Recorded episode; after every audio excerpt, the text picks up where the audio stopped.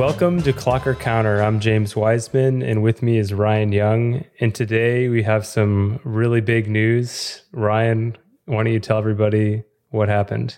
Okay, so before that, I had something to talk about. I should have told you I was going to do this before we talked about the main subject. Oh gosh. Okay. Well, okay, so it was just like a to- teaser. Totally deflate me and tell me what you want to talk about. okay, I want to talk about the World Chess Championship because okay. something interesting happened that also happened in freestyle frisbee or is going to happen. Say more. So the in chess, classical chess, this is like 90 minute, six hour game, so a really long time. There is undisputed best person in the world right now is Magnus Carlsen. And he's won like the last like seven world championships, and it hasn't been that close. And last year he announced his retirement and he wasn't going to compete in the 20 this year's 2023 world championships. And what that does is it allows someone like for sure someone there's going to be a new chess world championship this year because of that. And the way it works is you play in. So it's like not even everyone even gets to try to be the world chess champion. There's like there's only two normally there's only one slot to do it because you're playing against the current world championship every year. But now there were two slots and it was going to be one of those two. And the tournament just ended. It's like 8 days long. It's super long. I mean it's even longer than. It's maybe like 20 days because there's 14 games and they only play one game a day and there's rest days. So that's like kind of how it works. But what the interesting thing is, is in the last like five to seven years or so, it hasn't been very competitive because Magnus just comes in and just like steamrolls whoever is the challenger. But this year, because there was no Magnus Carlsen, it was everyone was like, okay, the general consensus was this was the most exciting to watch chess world championship because the games were so back and forth. And everyone also agreed that this is not the highest level of chess they've ever seen. And it was like this interesting thing where it was not the best chess. There was so many times the commentators would be like, if Magnus Carlsen was playing right now, this would be a guaranteed victory, or there was no way he would lose this position. And the game would just spiral out of control, and one of the players would have a meltdown, and then it was going back and forth like one person would win, the other person would win. And it was like trading games. And it got all the way down to the 14th game and they were still tied. And it went to, to like tiebreakers, which is like speed chess, which is like crazy to determine a world championship. They're like, instead of playing one game that lasts six hours, they played four games that all like, it was like if you were to play like 15 second routines in freestyle frisbee to determine the world championship because it was a tie. It was crazy. That, but that's pretty, that's pretty sick. So, We'll come back to the freestyle analog there that I think you're hinting at. But what is the reason why Magnus Carlsen didn't want to keep competing? So this is the or this part is cool because it's the exact same reason you stop competing, which is he is tired of competing at such a high level. And he's also sort of a perfectionist. And he's like, there is so much prep that goes into staying the world championship. There's like months of prep, like eight hours a day for months. And he just didn't want to do that anymore. He's like, I've won enough and it's time for me to enjoy my life and do other things. Like he's becoming a poker star now. That's that's awesome. So it's funny, we should go back to what it means for freestyle, but I actually am a big reader of The Ringer, and they had a cover story about Magnus Carlsen retiring in this whole situation. And I downloaded it to read. Sounds like a boomer thing to say, but I did that and I haven't read it yet. And I think it's for the same reason I have never watched the movie Whiplash, which is that I think it's going to be so close to home that I can't really, really bear it. So I actually had a big, coincidentally, a big breakthrough on my my Whiplash block, which is that I finally listened to a podcast about Whiplash, which might be as close as I'm willing to go to watching that movie yet. And the podcast confirmed that that movie is based in part on my real life. So I really want to read about Magnus Carlsen, but I think it's just gonna, it's gonna, I don't know, it's just gonna be like a reflection of myself in the mirror that I'm not sure I'm ready to see yet. Which, like by the listening to your way, like let me be clear, Yeah. like Magnus Carlsen is so much better at chess than I am at freestyle frisbee. Like, don't get me wrong, but it's kind of how like whenever people say you can't compare apples and oranges, I'm like, yes, you absolutely can. You're supposed to compare apples and oranges. so I believe me, I'm I understand that Magnus Carlsen is probably like the Serena Williams of chess, and it's like a totally different situation. But I mean, just the idea of like winning a lot of titles and deciding you don't want to do it is obviously pretty similar to the situation I'm in right now. Yep. And like, I think what's exciting is next year, so 2024 World Championships, you're not going to be competing. So we're going to have the same fight. It's like there's going to be a new world champion next in 2024 just because you're not there to to defend. Well, I mean, look, I be careful about talking about this I don't want to sound like just an arrogant jerk. But I pointed this out to you Virginia this last weekend, which we should also talk about briefly. And you kind of shut me down on this. So this is the first year I didn't compete at Virginia. I guess there's like a couple years I missed here and there, but like the first time I was at Virginia and I didn't compete. And I think I've won like the last eight or nine times I've competed in Virginia. So I have a pretty big streak there. And I thought it was really interesting and exciting because one, there happened to be a pretty big turnout, and two, all the best players split up. So there was like five or six teams that all had a pretty good chance of winning the tournament. And I thought that was super exciting. And I wondered how it would have been different if I had competed. So one, if I competed, I probably would have played with you and Will, which would have been a really strong team. And that would have had certain effects. And maybe people would have played differently knowing that we were playing. But even if it's not that, if that's like too arrogant to assume, I also wonder if people would pair up differently. Like if you knew that me and you were competing, for instance, and you were a top player, you might be more inclined to try to find another top player to compete with so you'd have a chance of beating us. Whereas if you knew we weren't competing and that everyone else had kind of split up and that there wasn't like one or two super dominant teams, you might be more willing to branch out and experiment. Like I don't know, like I I, don't want to sound so awful about this. I'm sure like most people don't really put that much thought into it, hmm. but I think like it was I was just aware of it cuz I wasn't competing and I was thinking about the competition in a different way and I was wondering if it was more like what we might see in worlds. So like maybe one other example, which I'm like 99% sure Daniel didn't think about this at all, but this would be like what I was thinking some people might do, which is so like Daniel went out like second to last or third, second to last, I think. And he went for like the dropless routine because he had seen everything that had happened before. And he knew that you and Will were competing next and probably weren't as strong a team as Daniel and Brett. Whereas I think if he knew me and you were playing, or like pick someone else, like Jake and Matt Gauthier were playing, he might have tried to go a little bit bigger and risked a couple more execution errors because he would need to kind of put that diff out there. Now Virginia's kind of weird because it's really oddly judged. It's like audience judging, but like that kind of calculus I think would go into it. Cause like didn't we think about stuff like that? Like I'm not totally sure. It's kind of tough because we're almost always seated last. So we didn't have to do a lot of calculations about what would come after us. But I don't know. I think I think it matters if you're competing in the middle and you don't know what's going to happen after. But this is where I don't have nearly as many insights because it really has been a long time and very infrequent that I don't compete near the end of every round. So I do, or I do compete in the middle of the round a lot more than you do. And I do play differently based on who's after in the lineup. Yeah, and what's And- the calculation?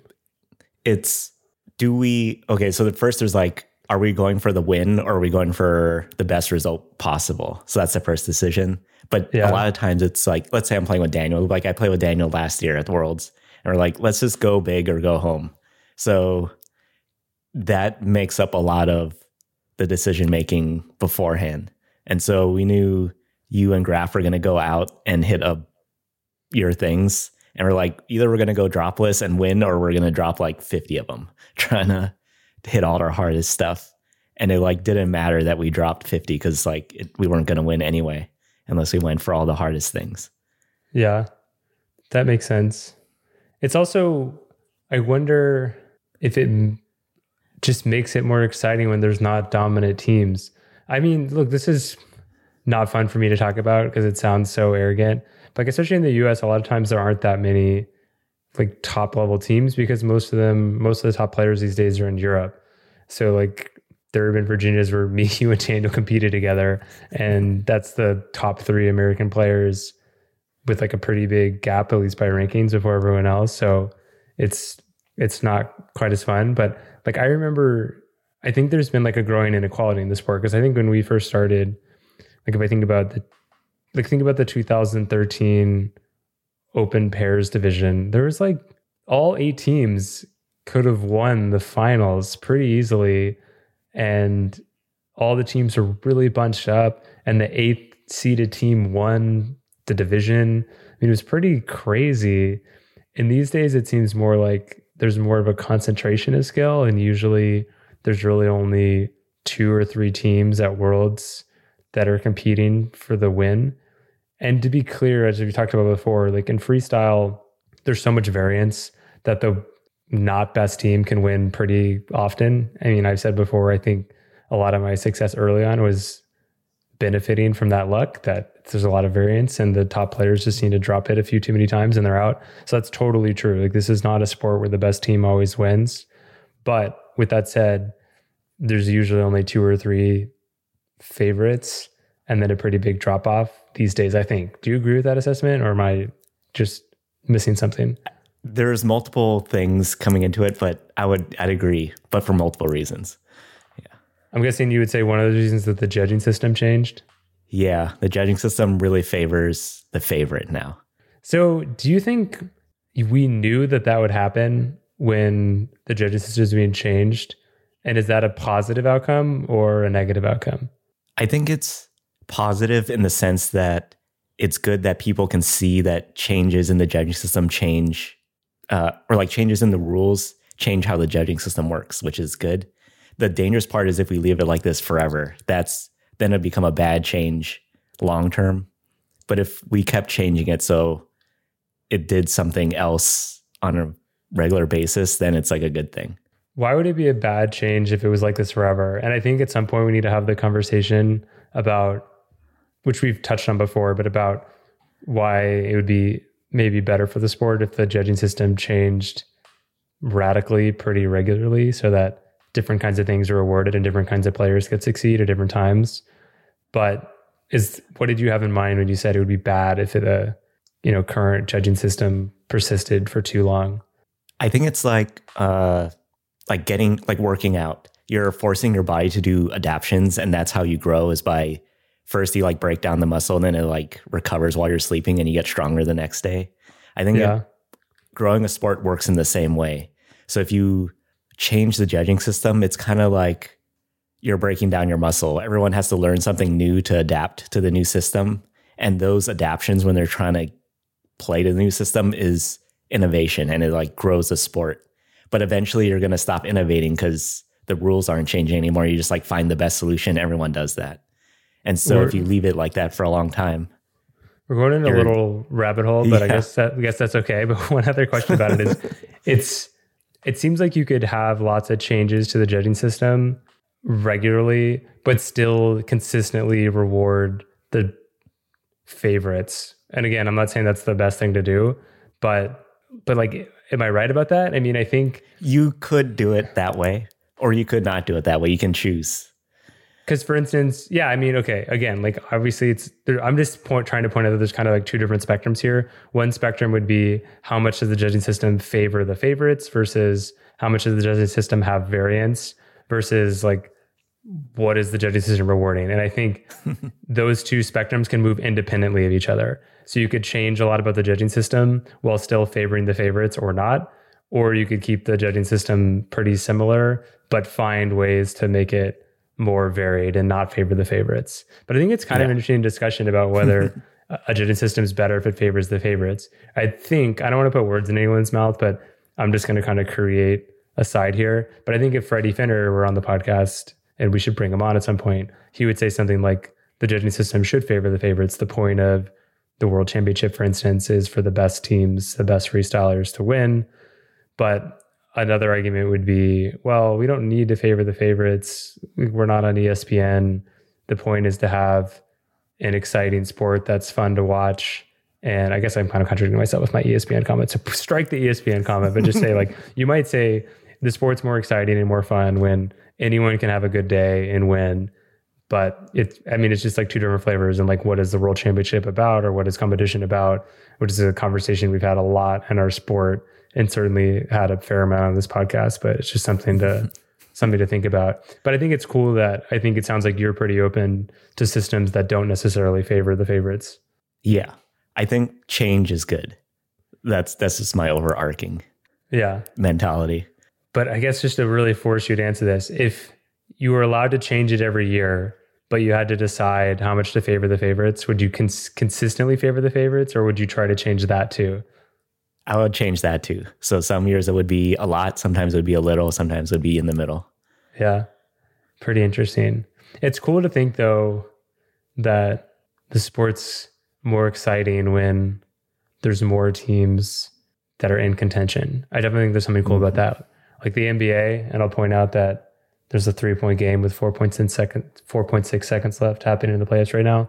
But the NBA right now is wide open. There's so many teams that could potentially win the whole thing, and there's not really a heavy favorite, and it's made it really exciting to watch. But for a long time, there was really just you know two teams, the Warriors and whoever LeBron played for, that were competing for the titles, and at least for me, that was a lot more boring because I could basically skip the entire NBA season and most of the playoffs and just wait for the inevitable finals. So I can imagine that in freestyle, like it's not just that I'm not competing anymore, and a lot of top players like Matt and Jake and Randy aren't competing anymore. But I also think there is maybe a little bit more movement where the top players are playing with a wider range of skill sets rather than all the top players kind of aggregating and playing with each other. I guess yeah, multiple things. I know. Would would you say you would rather watch a high school basketball game between two like let's say they're two elite high school teams but they're similarly skilled play each other or like that one case in the NBA where there's like one dominant team that just like goes through the whole season and wins. But it's like they're playing the best basketball you've ever seen. Well, I think you kind of hit on two different aspects though. So I do think I almost always, if not always, want to watch similarly skilled teams compete.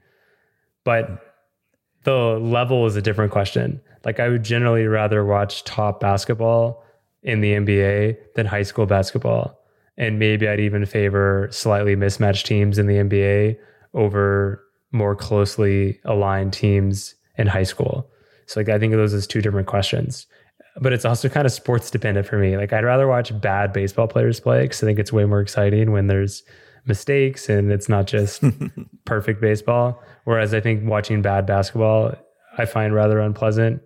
And kind of to be fair and to cut against a little bit of my at least implicit admiration for having more parity in freestyle, I strongly prefer watching top freestyle. I really struggle, I think, like a lot of us watching not so good freestyle. and we all do it. I do it all the time. Like, I think you mentioned that I'm kind of a perfectionist. I agree. It makes being a freestyler rather hard because there's just no way to be perfect in freestyle. And I'm so far from perfect. I mean, there's just so many days, like, even this even like a couple days ago when we were jamming, I was, I came, I did the airport to jam situation again, and I just played so bad. And it was one of the rare times where, like really everything was perfect. Like the temperature was perfect, the wind was really good. I was playing with Will and Ray, like everything was lined up to have a great day, and I was just so bad. And I just thought, oh man, like, I just can't always play well, and it's just it's just part of being a freestyler, I guess. Anyways, anything else on Magnus Carlsen? Sounds like I should have been. You got to tell me when exciting world championships are happening. I had no idea, even though I knew about this Magnus Carlsen article, I had no idea that it, it just ended today and I missed all this action. I see. I didn't watch any of it live. I just watched the recaps. So I can send you some recaps that were good. Yeah, I need to go check out 538 and see what kind of coverage they have on it. So, yeah. anyways, that's cool. Yeah, I probably sound really arrogant in this podcast, but it just happens sometimes. So let's go then to our super exciting news. Are you ready to talk about that? Yes, yes. We made everyone wait 20, 20 odd minutes to hear about it. So what happened So- this last couple weeks? Yep. So I went out to North Carolina and I bought a house. It's nine minutes away from James's house by car, 17 minutes by bike. It's beautiful in the countryside, and I'm preparing it for Frisbee guests right now. That's a generous nine minute assessment. I clock it in at just a hair over 10. You must drive a little bit faster than me. I agree that it is a beautiful house. I cannot believe you actually bought one.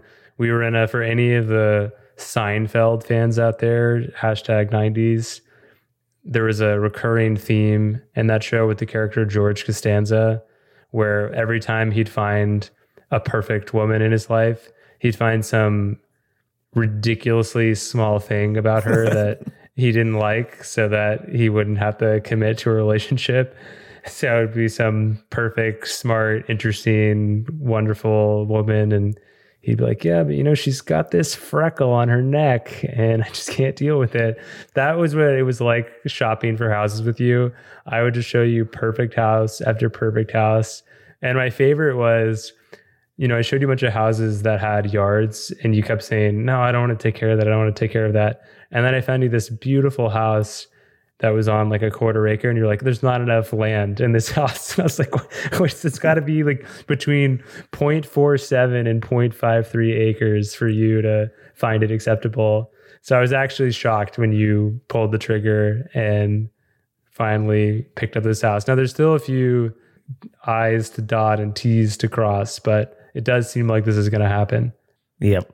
Like when I shop for big things, I do it emotionless. You were so every opportunity you sent me, you're like, my life depends on this decision. I was like, eh, uh, there'll be another one. It's like there's plenty of fish in the sea. Like I had no no worries about passing up on like almost good opportunities.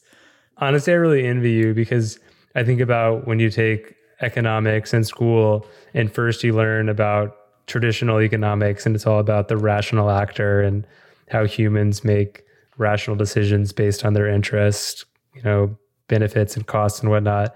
But then as you move further, you realize that none of that actually works because humans are full of emotions and you have to learn behavioral economics that tries to factor in human emotions into decision making. But what we've discovered in this process is that behavioral economics doesn't apply to you, only traditional economics, because you are the only human actor in the world that's capable of purely rational thought.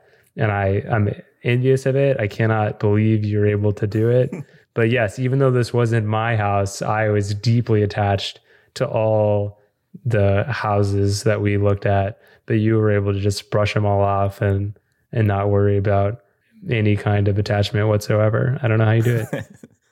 It's like a video game. I don't know. You cared a lot more about how the house looked than I did. That's like, I think people look for certain things, and I look for very different things for this house than I did in my current house. You say I care about how it looked as if I was like, you know, the walls are the wrong shade of beige or something.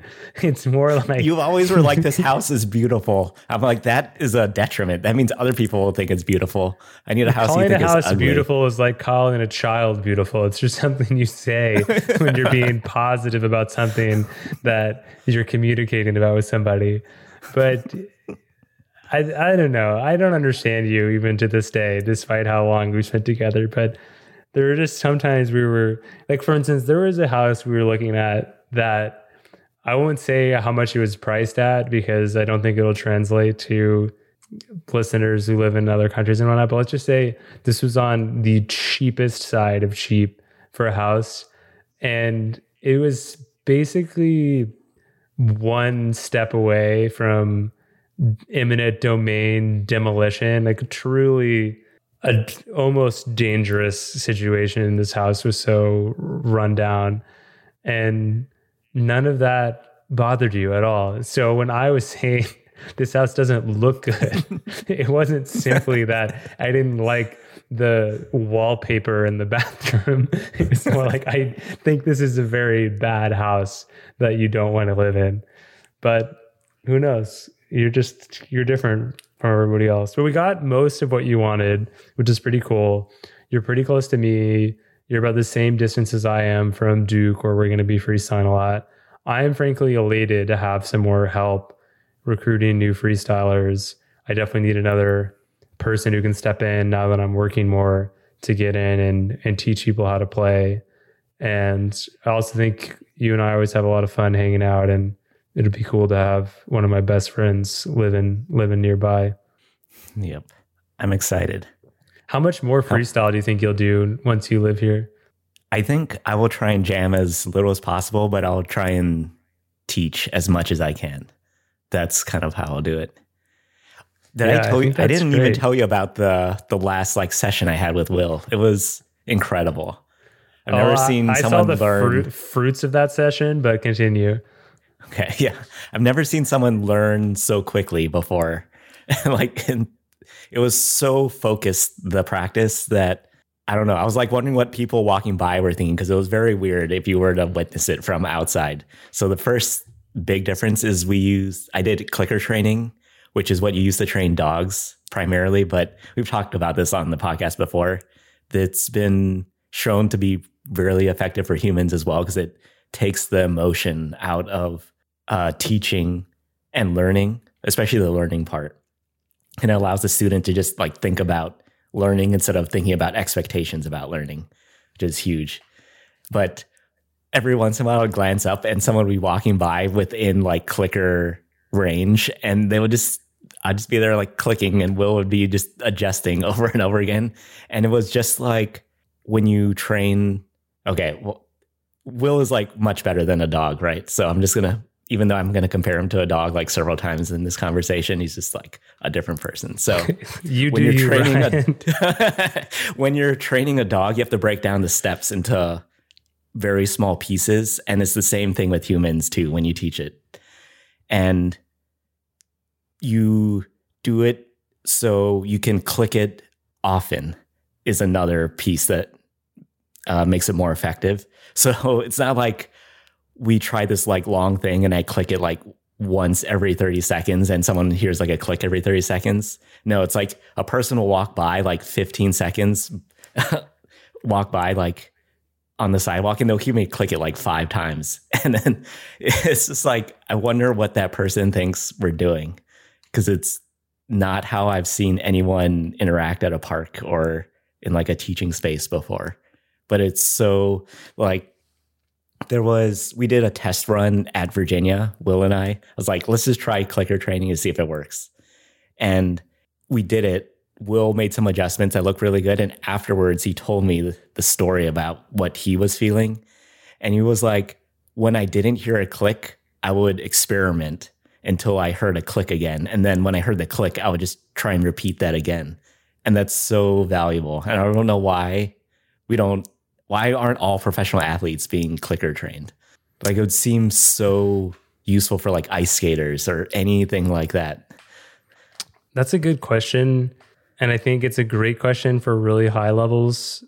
But I think or suspect or wonder whether clicker training is always best at the low level for one reason and one reason alone, which is something I feel like I've had to explain a lot when defending some of my teaching methods in freestyle but when you're teaching someone how to freestyle at the beginning, your goal is not necessarily to teach them as much as possible as quickly as possible. And that sounds really counterintuitive, but here's what I mean by that.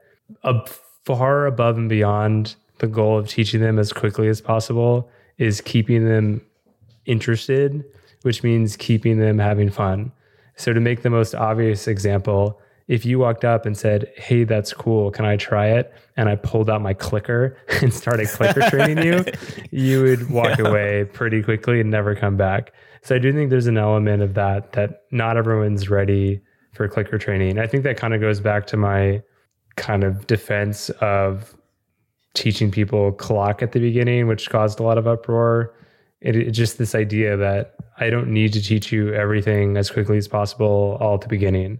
There's a process. It's very social. It's very emotional. To go back to our house conversation, to to keep you involved, and then when you're ready, like Will, we can start maximizing efficiency. But efficiency is not for everybody, and even for high level players in the sport, their concern isn't always going to be efficiency. They might have other values that determine how they learn how to play. So there's something yeah. worth keeping in mind. But I do think, especially for people who can handle it, it's really valuable. And two, it's really valuable for certain kinds of things. And like you said, it's especially valuable for the trying to break things down into small steps. So I, I think we've explained this a little bit before, but just to kind of follow up on what you just said to make clear to everybody what you mean when you say, you know, in 15 seconds, you're going to click it five times. So I'll use an example of an actual dog, my dog, Radley. When I taught Radley how to lie down, we used a clicker. And it's kind of hard to figure it's kind of hard to convince a dog to lie down.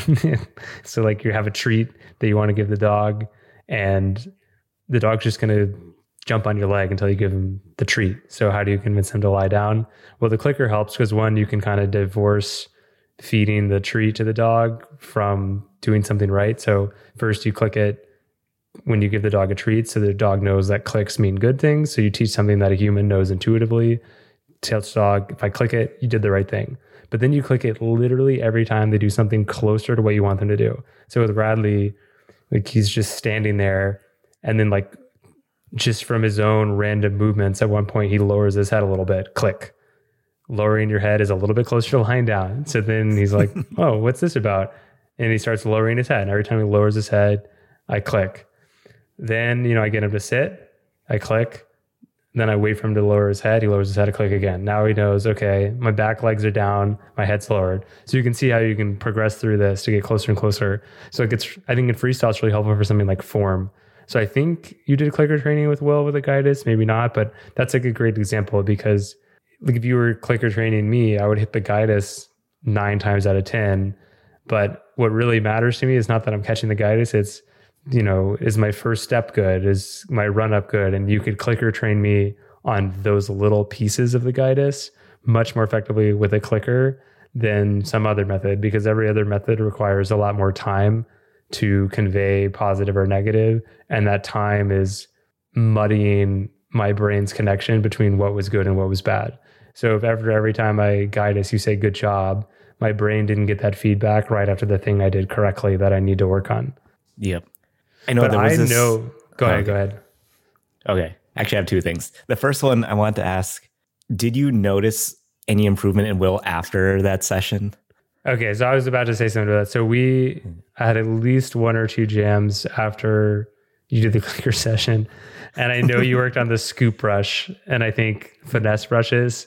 And I noticed because he was trying scoop brushes and finesse brushes, but I think the problem that Will was having, which is a problem a lot of us have when we learn something in the lab and try to bring it out in the jam, is he was not in lab conditions and was having trouble setting up the situation in which finesse and scoop brushes were appropriate.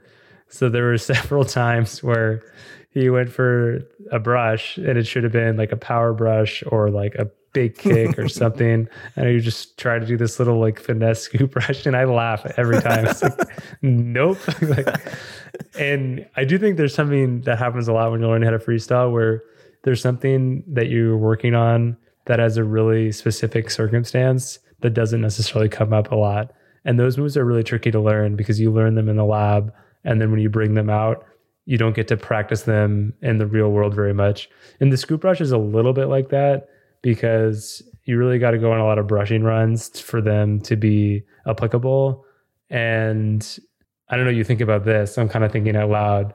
I feel like a lot of times when a scoop brush comes up, it's because things didn't necessarily go as planned. And so yeah, it's a correction. You're using the scoop brush to do a mm-hmm. correction. So it's kind of tricky to manufacture the situation that requires the scoop brush because you're trying to do something that you're normally not doing.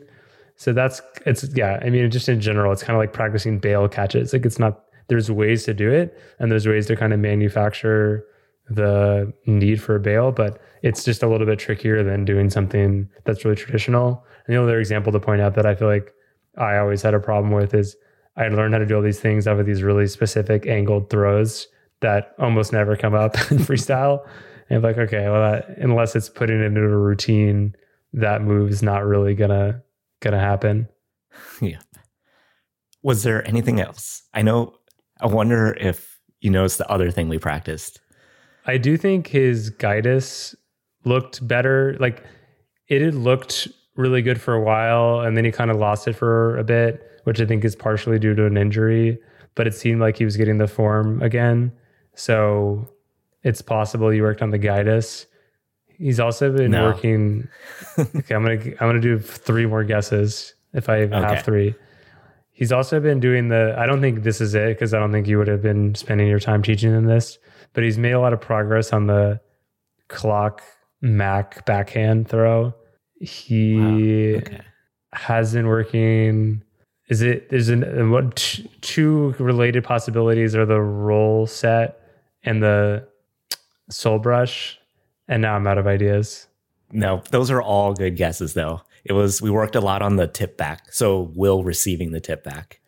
Oh, you know, I I don't know if I noticed. I didn't notice it. I know I didn't notice it because otherwise I would have guessed that. But now that you say that, I noticed him doing it a lot more, and it, it was kind of interesting because I don't think I would have noticed it because all of his tip backs were fine.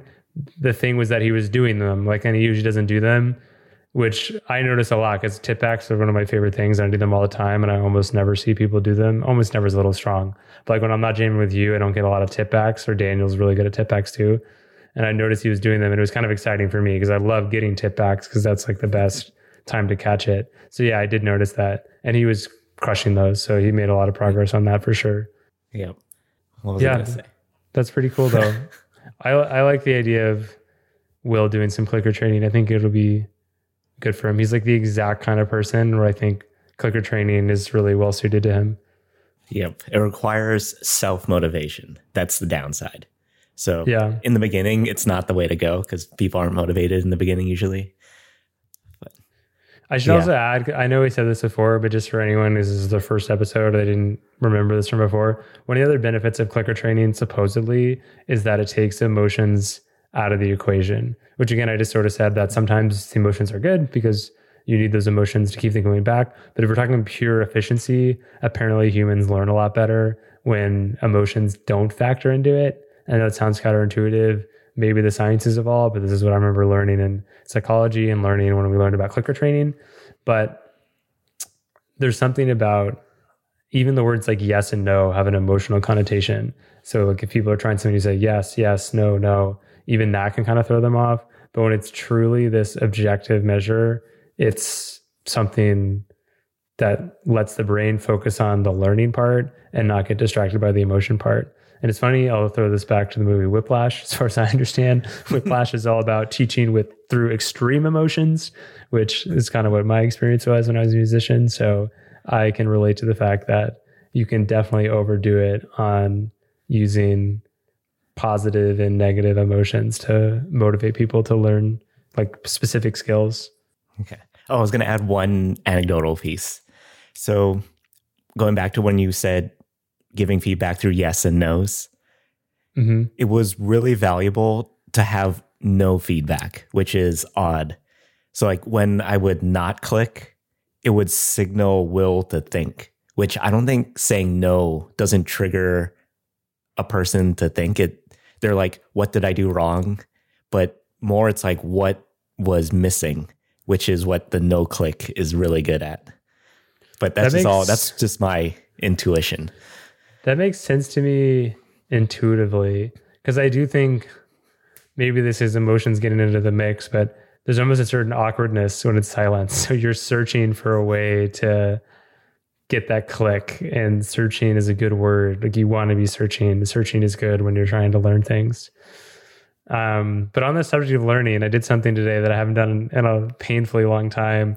But I actually practiced freestyle, and it was really fun. Did you make a study tape? Was No. it or just for you? It was just practice. I worked. I'm trying to think of everything I worked on. So first, I worked on my basic foot taps. So Chesco. Quick aside, by the way, Chesco and Shar crushed at Virginia State's. They crushed. It was super exciting, just amazing. And I had some incredible jams with Chesco over the weekend. I don't know if we've talked about it on the podcast before or not, but I think I have. But many, many years ago, Jam Britannia, there were trading cards. And it was, I think, one of the first times I ever met Chesco. And at the end of that tournament, I traded everyone for all their Chesco cards. So I think I have virtually every Chesco card in existence because I was such a big fan of him. But back then he was super raw. And now all that rawness has come to fruition and he's just absolutely insane. And his skills as a jammer have gotten so much better. Like he takes all the crazy stuff he does and finds ways of putting them into consecutive mob op combos like that really work. So big shout out to Chesco. I'm sure we'll talk about him a lot in the future because he's one of the biggest stars in the sport right now. But anyways, I was having some great jams with Chesco and he was doing all this crazy stuff. And I was asking him for some tips on some of the stuff he does. And you know, now that I praise Chesco, I will throw a little bit of shade at him, which is Chesco was jokingly, but kind of like half truth jokingly being a little bit hesitant to share all of his secrets with me.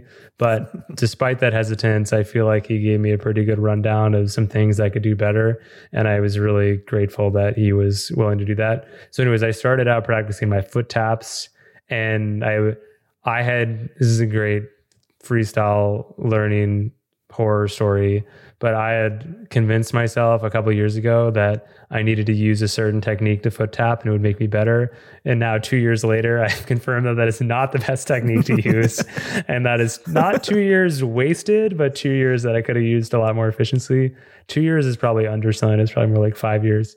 But Chesco showed me a slightly different technique that involves a little bit more of a bent knee.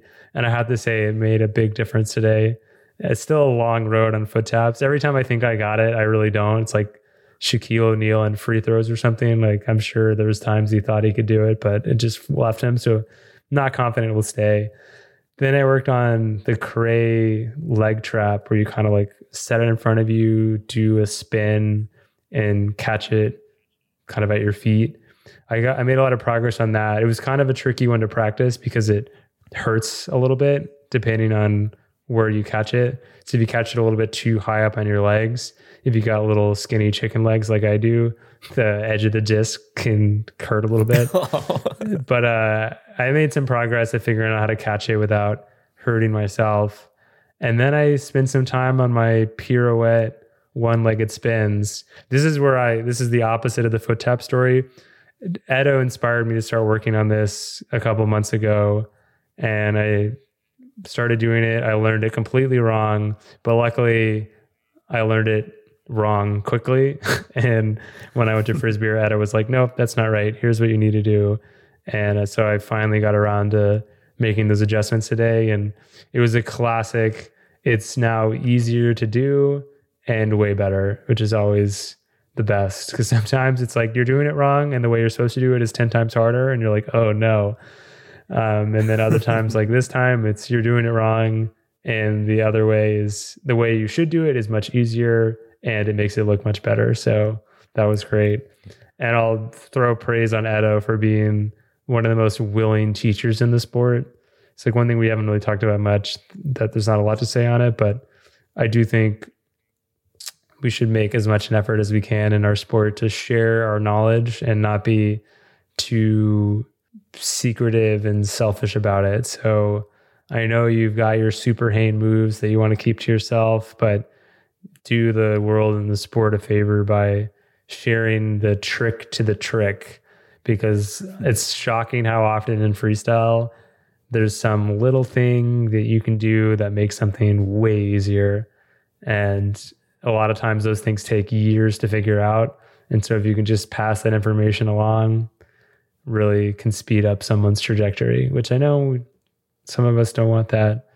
But I think a rising tide lifts all boats, and the sport will be in a much better place if we share that information. Yep. One of the things I want to build when I move to North Carolina is I think we were talking about this, but the word is run book. I want to build the freestyle run book, which is uh, run book in like a technical term is like this thing. There's like a problem goes wrong, and there's this engineer that doesn't know what the system does or anything. So all they do is they're on it's their job to fix it, but they don't know how it works. They open up the run book and it starts with instructions, and you're like, what is the problem? And you figure out the problem from all these like prompts, and then under that, once you find the problem in the run book, it has all these different solutions that are like, if this is happening, then do this. If this other thing's happening, do this, and a bunch of steps. But creating like the freestyle instruction manual that's set up like a run book, that's what I want to build. It's like if your guidance is doing this, then do this. And then when it changes, do this. Yeah, I really, you know, I was making the spin factory tutorials for a while and I'd really like to get back to it it's just so time consuming. And I think part of it is I really need to make every video twice because you make the video and you learn so much about what you're actually doing when you make the video. And then you watch the video and realize you didn't explain it very well. And there's five more things you thought of to explain it better. And so it must probably going to be a retirement project, but I would love to make more. And I don't know. I probably need your help with that. It'd be really nice to have you film and we could go back and forth of who's teaching. And I think some of it is I have to get over that it's going to be super repetitive, probably like this podcast to some degree, but it's like every catch summing up the same, like three tips, like pivot, like use your feet, things like that. But it is super valuable because I think you and I got a lot more help than players did in their 80s in terms of having mentors and YouTube videos but the next generation should have 10 times more than we had because there's so much more out there. And I think more than ever before, we're connected and people are willing to share. Like, I know there's so many things that took me years and years to figure out that I just dispense like a Pez machine every day in the Duke field. so hopefully that speeds up people's trajectories. Although there is a thing that happens every now and then that I always kind of laugh out and feel bad about is when someone asks me how to do something, and I'm like, there's no trick to that.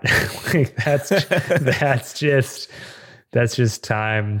there's not. There's, uh, yeah, I don't have a lot of great examples that come top top to the top full contact roll. I mean, kind of. I was thinking that in my head, but like, there's definitely like some tips I have for that. But it's usually like here are the ten tips, but come back in two years when it works for you. But Oh, it's like how to catch your scarecrow. That's one that's just time. like your I mean, hand will figure it out. To some degree, it's like even the backhand throw. And like mm-hmm. one reason why I think that's true is that there's like 10 different techniques that all seem to work at least not maybe if not equally well, close to equally well. So there's not like an obvious technique that if you just do all these things, it's gonna you're gonna throw well. It's more like do all these things and work on it forever. And the throw is also a good example because you probably literally need to build the muscles to be able to throw it that mm-hmm. strong. It was kind of so. I'm sorry. I, I thought it's, gonna be so short, but I feel like we're coming around. I, I'm a little low energy today, but I'm just gonna keep running with this. So I started a new job, and uh, we had an attorney a treat in Atlanta this weekend, and so everyone learned that I have this weird frisbee sport. And at some point, I was at this like bar with a couple older partners and then one like kind of partner a little bit closer to my age. And one of them was a big ultimate player from back in the day and had at least a fair amount of exposure to freestyle and overall and other sporting events and knew a couple of people that we know. And anyway, so I found myself having this long discourse on freestyle. And normally when that happens, I'm a little bit circumspect. I don't really like talking about freestyle in my professional context too much because I don't want it to be a distraction. And it's there's obviously a pretty big divide between being a lawyer and being a freestyler. I like to respect that divide. But I think because this partner was there who knew a lot more about freestyle, I was a lot more open about it. And we had just played pickleball for a couple hours. Shout out Randy Silvey. Dream on played while I was learning how to play pickleball, which I thought was a sign from Randy Silvey. So, anyways, I was talking a little more openly, and they were asking me all these like really interesting, specific questions on freestyle, and they were, were asking about throws and how to throw spin, and I was kind of describing the different throws and describing how you know, a lot of the best players have great throws, but not necessarily elite throws. Like there's kind of a, it's almost like golf where the best drivers aren't necessarily the best golfers. It's just some people have it in them to have crazy amounts of power. But then I also talked about how like some throws to throw them with spin is almost like too dangerous to do regularly. like I think people who throw the helicopter can only do so many every day because it's literally dangerous to do it. Or I talked about how at least in my experience, if you do a flick with spin, not a Mac, not a Mac flick, but just like kind of how Larry does it, where you just try to like rip spin with a flick. I can only do that two or three times a day, or I will rip up the ligaments in my fingers. It's just, I don't think my fingers can withstand the force of putting a lot of spin on the disc in that way. But, anyways, I was just having a real fun time kind of theorizing freestyle with these lay people who are super smart but know nothing about freestyle. And if, because they were lay people and it was a long conversation, they asked me a lot of questions on topics that I never thought of. But spin is what they were most obsessed with. They were really interested in how the Z meter doesn't go above 995 and, and how we have no idea what the most someone has ever thrown. It was pretty it was pretty interesting. When I think about that, it's like we're living in the medieval like stone age. can't even measure the top end throws. It's like well, we we should have a whole podcast on this. We really are in the middle ages of freestyle in general. There's no analytics.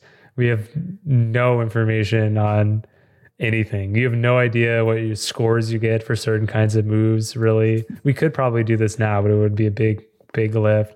We have no idea what the right techniques are for lots of different moves. I mean, even with me and you or me and Daniel, like half the time one of us is teaching someone something, the other one walks up and goes, No, no, no, no, no. it's like the exact opposite of that. So no one has any idea what they're doing out here. You just we don't know. Though you and me agree more. This is what we get criticized for. But I'm often surprised that when I say something that I think is true to a new player and you say that's right. And I'm surprised and happy that another person independently came to the same conclusion that I did because it's so often that I'm I get to the point where I think this is the right way to do it or at least one of the right ways to do it but I really have no idea because I've never talked to anyone else about it which is an underappreciated aspect of the sport because almost nothing else people do in their lives has this aspect. Like if you play any other major sport there is a plethora of literature about how to do things the right way or right ways to be clear. A lot of times there are multiple right ways but there's kind of right ways to do things. But in freestyle we have none of that.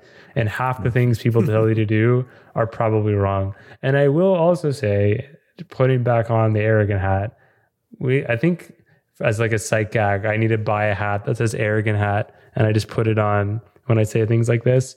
But the people whose advice i hear the most are you and daniel and you guys give fantastic advice.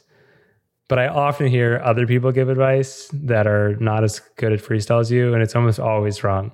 So I, I, just, and part of why I'm aware of this is because I get reports from Will and Ray and whatnot of what they hear when they go to tournaments.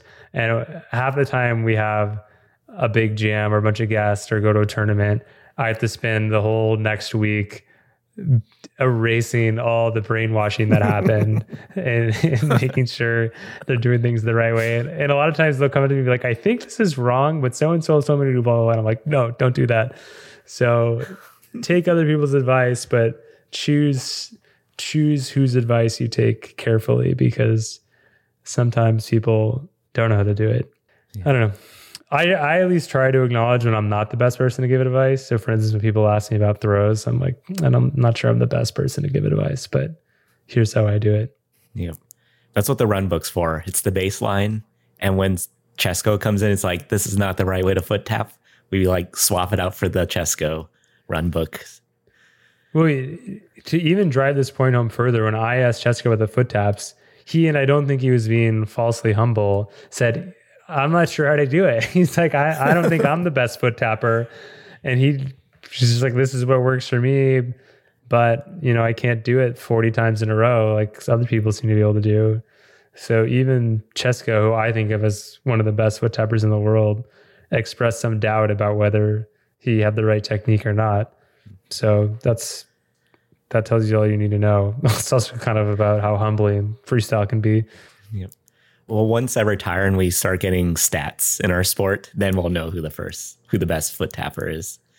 One day I'll talk about my secret stat sheet that I made years ago. Okay. But I'm getting pretty close to getting all the all the results from freestyle history into one place and then we can search it for for things. I'm, I'm giving you a preview. That. Yeah. Yeah, you keep giving me very complimentary previews where you tell me how great I am at competitive freestyle and it lifts me up for a couple hours before I forget about it and go back to real life. But soon, within this year. I don't know. Like side projects have a long timeline. One last detail from this work conference, someone came up to me and they were like, So when you go to a frisbee event, are you like a legend? It was like going to a frisbee event is going it's like going to this work conference. It's like every it's like so few people and everyone knows everybody. And when everybody knows everybody you can't really be a legend. You're just another person at the same event. I don't know. It's kind of like a funny thing to think about. Do you it's think like, so? you, i think people talk to you like you're a legend. I don't think you get to be a legend until you're dead or okay, what's the word? Rock star. or it's been like a really long time i don't know but like a rock star you don't know like i don't know even when i was younger Matt Gauthier was my favorite player, and I thought he was the best player in the world. But he was accessible, so that made him not feel like a rock star or a legend. It just was like, this is Matt, and he's the best at this. I see. So rock, I always thought rock stars could be accessible. I didn't know that was a. I don't know. I guess my friend Max Frost, he's a rock star and he's yeah. accessible. Yep. So. Guess it depends on who you know. Yep. Anyways, we've gone through a lot of rabbit holes today. Did we do okay today, Ryan? I hope so. I'm gonna listen back to this one because it's just like us rambling. But I'm, I'm. My intuition is people like hearing us ramble. I mean, you got to have some duds every now and then. You know, they can't all be strikes. yep. All right, is that it? Are we done then? Put I think a, we're done. We're we're put this one approaching an hour. Yeah. Okay, we did it. All right. Well, I'm gonna go watch at least a little bit of Phoenix Denver go Nuggets before bedtime. But with that, thank you for listening. This is Clock or Counter. Check us out at all the right places, and we'll talk to you next week.